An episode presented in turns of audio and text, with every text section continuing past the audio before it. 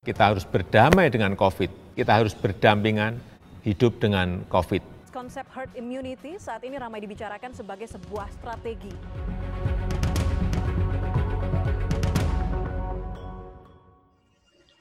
Halo semuanya, balik lagi bareng kita di TGIF.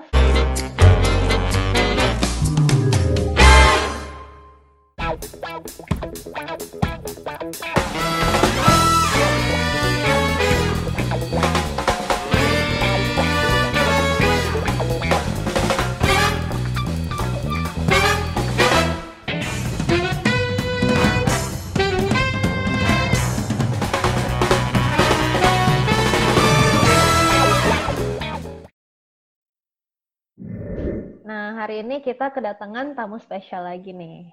Sudah ada mbaknya namanya Mbak Melani. Nah, Mbak Melani ini adalah seorang dokter.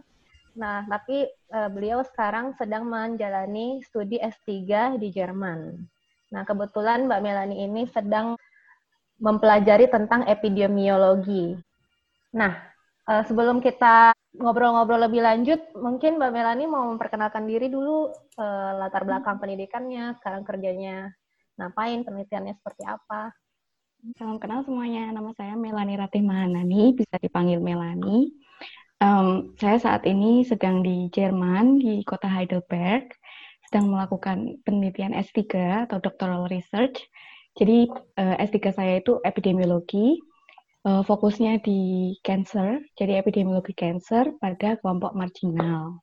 Hmm. Pekerjaan saya, saya sebenarnya dokter, tapi saya uh, jiwa saya meronta-ronta saya lebih mencintai riset daripada klinis gitu. Alasan kita hari ini mengundang ahli epidemiologi, mbaknya kebetulan sekarang lagi in the making lah ya, epidemiologis in the making. Uh, karena kita akhir-akhir ini sering banget nggak tahu sih gue akhir-akhir ini denger di mana-mana mau di sosmed di berita orang lagi bicarakan tentang herd immunity. Kemungkinan orang-orang mulai ngomongin herd immunity ini mungkin gara-gara pemerintah eh, Presiden Jokowi kan akhirnya ini mengumumkan bahwa eh, PSBB akan dilonggarkan. Ada videonya juga yang beliau bilang sebaiknya kita berdamai dengan virus eh, SARS-CoV-2 ini dan hidup berdampingan. Nah, mungkin orang-orang merasa apakah pemerintah um, memilih untuk mengambil langkah herd immunity untuk menanggulangi wabah COVID-19 ini gitu. Nah, sebelum kita bahas lebih lanjut apa sih herd immunity ini? Kenapa sangat kontroversial sekali? Sampai di grup kita pun sangat kontroversial ya. Ada yang hampir-hampir berantem nih di antara kita.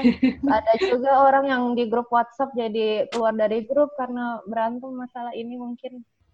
Kayak gue sementara ini keluar deh ya udah keluar aja. Udah Timi. nah, uh, jadi sebelum bahas itu, kira-kira Mbak Melani, apa sih herd immunity ini? Ya, jadi benar teman-teman. Jadi memang konsepnya itu suatu wabah atau wabah yang meluas ke seluruh dunia dinamakan pandemi itu bisa berakhir ketika herd immunity itu dicapai. Dan emang akhir-akhir ini tuh herd immunity kayak sangat-sangat uh, sering dibicarakan orang gitu ya. Nah, herd immunity itu adalah suatu konsep epidemiologis yang menggambarkan suatu keadaan di mana sejumlah besar orang dalam suatu populasi itu kebal terhadap suatu penyakit menular atau suatu penyakit infeksius. Sehingga bisa melindungi orang yang nggak bisa memproduksi antibodi dalam tubuhnya bisa melindungi orang-orang yang rentan, yang uh, ini punya gangguan sistem imun atau sistem imunnya memang sengaja ditekan dengan penggunaan obat-obatan, misalnya pada orang yang uh, donor organ tubuh seperti itu. Terus juga bisa melindungi orang-orang rentan yang kontraindikasi terhadap vaksin. Jadi misalnya orang ini nggak bisa divaksin karena kalau misalnya dia divaksin dia akan uh, menimbulkan komplikasi terhadap vaksin tersebut, mengalami komplikasi. Nah, herd immunity ini uh, konsep yang sangat bagus di penyakit menular atau penyakit infeksi, tapi dia nggak bisa diterapkan di semua penyakit infeksi. Bisanya cuma di penyakit-penyakit infeksi yang person to person spreading-nya. Jadi kayak misalnya penyakit infeksi itu kan banyak banget ya. Ada ada tetanus. Mungkin teman-teman pernah dengar ada tetanus. Tetanus itu bukan person to person spread. Jadi bisa tertular tetanus misalnya nginjek paku di jalan. Nah, itu kan bukan penularannya bukan dari orang. Nah, kalau teman-teman kena paku di jalan, terus teman-teman tetanus, teman-teman akan mengembangkan antibodi terhadap tetanus atau mungkin nanti dapat suntikan juga TT. Nah, itu uh, teman-teman nggak bisa melindungi orang di sekitar teman-teman gitu. Hmm, berarti sebenarnya konsep herd immunity ini baik ya uh, karena bisa digunakan untuk memperlambat penyebaran virus nih. Tapi yeah. untuk konteksnya COVID-19 ini gimana sih berapa kira-kira jumlah orang uh, yang harus punya kekebalan untuk tercapai si tujuan dari herd immunity ini? Hmm. Pertanyaannya bagus banget dan sangat detail, tapi sebelum bisa jawab itu harus pelan-pelan dulu. Jadi uh, ada yang namanya herd immunity threshold, teman-teman. Jadi itu kayak suatu persentase, suatu ambang di mana uh, dalam populasi tersebut dikatakan cukup nih orang yang kebal, yang punya kekebalan terhadap suatu penyakit infeksi tersebut. Nah, herd immunity threshold ini sangat penting uh, khususnya pada program vaksinasi ya.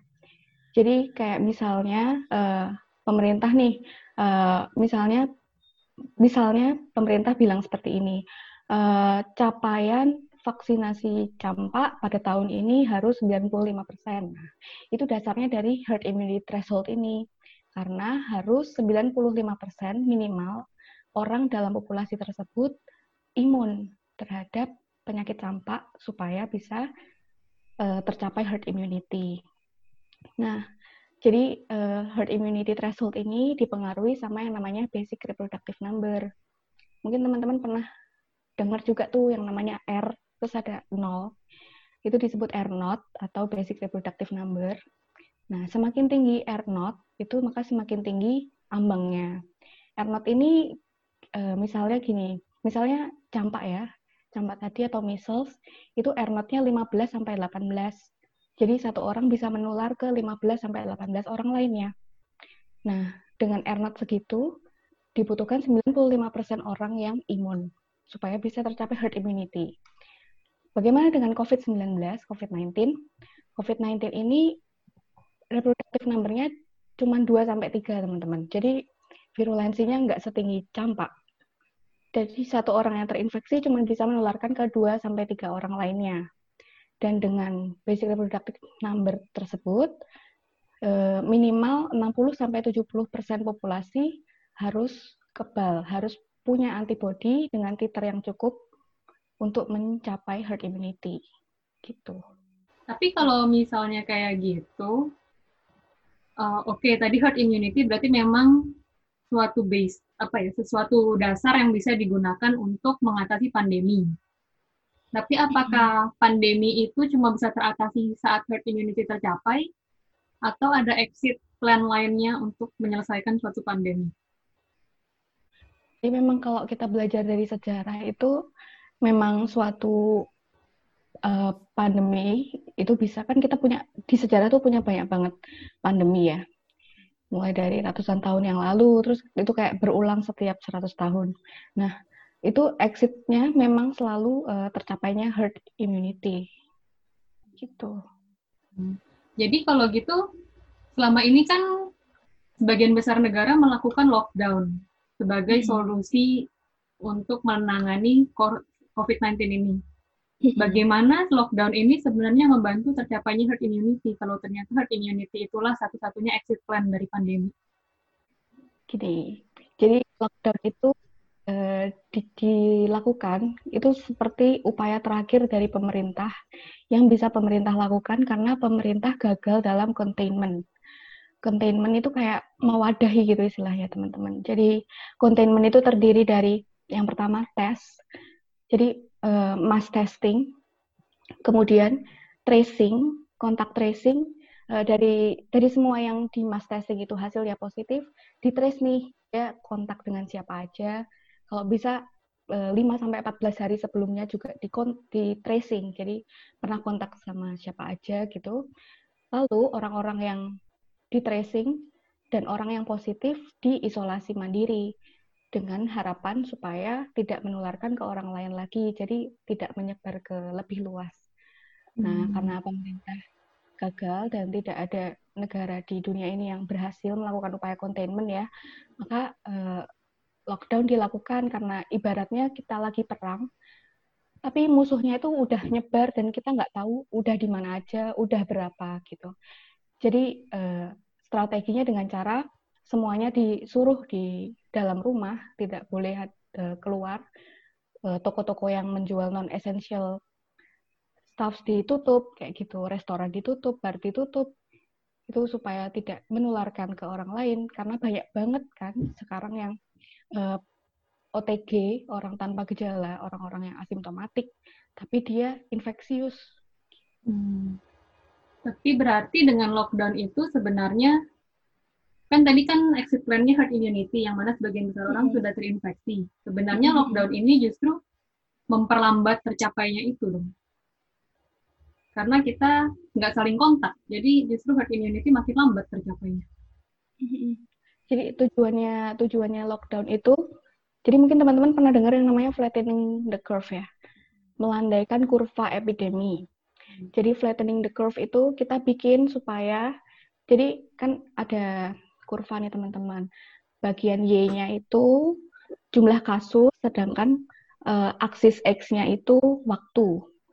Nah, di kurva ini kita harapkan dengan lockdown, kurvanya itu pendek dan lebar, ditimbang uh, ketimbang kurvanya itu tinggi dan ramping. Kenapa? Karena kalau misalnya tinggi dan ramping, itu uh, dia akan melebihi kapasitas sistem kesehatan. Di Indonesia itu kita cuma punya kapasitas bed itu sekitar 1,3 per seribu orang. Padahal penduduk kita 266 juta. Belum lagi ventilator kita ya. Kemarin saya cari itu kita baru punya 8.400 ventilator wow, di, seluruh Indonesia. Iya, di seluruh Indonesia, hmm. di rumah sakit negeri Indonesia. Itu kalau misalnya kita pengen cepet-cepet nih, kan misalnya ya kita dengar sering banget teman-teman udah capek sama pandemi, pengen cepat kelar gitu. Nah, ini sebenarnya saya tuh agak sedih gitu kalau teman-teman pengen cepat kelar.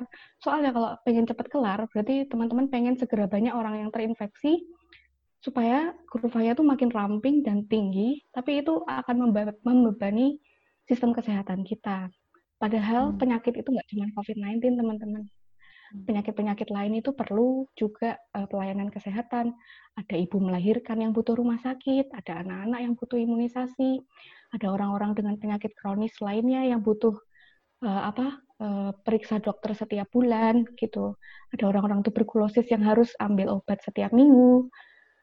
Jadi kalau misalnya Oh ya, terus ada kecelakaan lalu lintas juga kan. Jadi kan masih ada orang-orang yang di jalan tuh hmm. kecelakaan lalu lintas, terus butuh operasi, butuh ventilator, rebutan ventilator gitu kan juga hmm. menyedihkan. Nah, selain flattening the curve, tujuan lockdown itu ada juga, jadi nggak selamanya orang yang infeksius itu bisa menginfeksi. Kebalik, nggak selamanya orang terinfeksi itu infeksius. Nah, harapannya dengan lockdown itu uh, orang yang infeksius itu bisa dikurung sehingga nanti waktu keluar sudah tidak infeksius lagi gitu. Tapi hmm. masalahnya kita belum tahu nih, kan ini virus baru ya. Kita belum tahu seberapa lama orang yang terinfeksi itu infeksius. Jadi memang kita butuh hmm. uh, hasil-hasil penelitian lain. Gitu. Hmm, berarti kalau tadi penjelasannya untuk flatten the curve Berarti sebenarnya waktu itu variabel yang penting banget ya dalam lockdown ini. Seberapa lama lockdown hmm. dilakukan. Iya. Dan kalau sekarang pemerintah sudah melakukan pelonggaran PSBB, menurut Melani, apakah ini timing yang tepat untuk melakukan itu kalau dilihat dari datanya? Nah, gini teman-teman, masalahnya kita tuh nggak punya data yang valid. Jadi sebelum kita menganalisis data, kita tuh harus banget, penting banget yang namanya paham data yang kita ben, kita pegang itu valid atau enggak. Datanya dari mana? Pelaporannya gimana? Pengumpulan datanya gimana? Terus juga harus penting untuk uh, ini melihat apakah ada potensi-potensi bias pada data tersebut. Data yang ada sekarang di Indonesia yang dilaporkan setiap hari uh, Dr. Yurianto itu itu adalah uh, data harian laboratorium. Jadi itu bukan data real time. Misalnya hari ini berapa ya? Misalnya seribu kasus baru gitu. Hmm. Itu bukan hari ini ada seribu kasus baru, tapi itu adalah lab hari ini melaporkan ada seribu kasus baru. Padahal hmm. labnya itu uh, sampelnya diterima misalnya 14 hari yang lalu gitu. Hmm. Jadi jadi ya. saya rasa nggak ada orang yang bisa jawab gitu kapan hmm. kita bisa buka PSBB hmm. karena kita nggak punya data yang valid. Jadi sebenarnya semua kurva-kurva Indonesia yang beredar itu juga dipertanyakan ya karena nggak real time ya kesimpulannya. Iya, hmm. iya, iya, iya, iya. Hmm. Datanya nggak tahu, datanya hmm. nggak valid. Iya. Jadi kamu sendiri sebenarnya meragukan data-data yang ada di Indonesia nggak?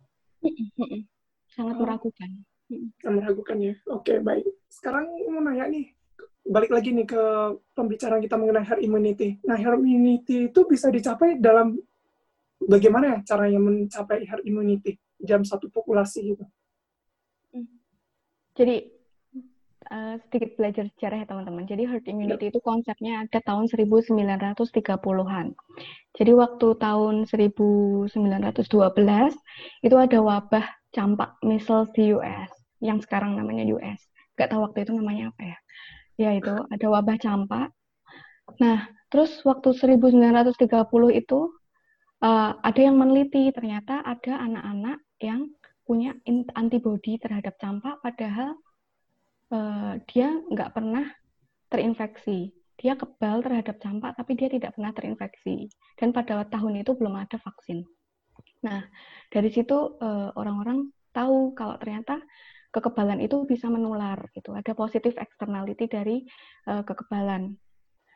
Nah, terus 1960 sampai tahun 1960 itu wabahnya masih berjalan terus.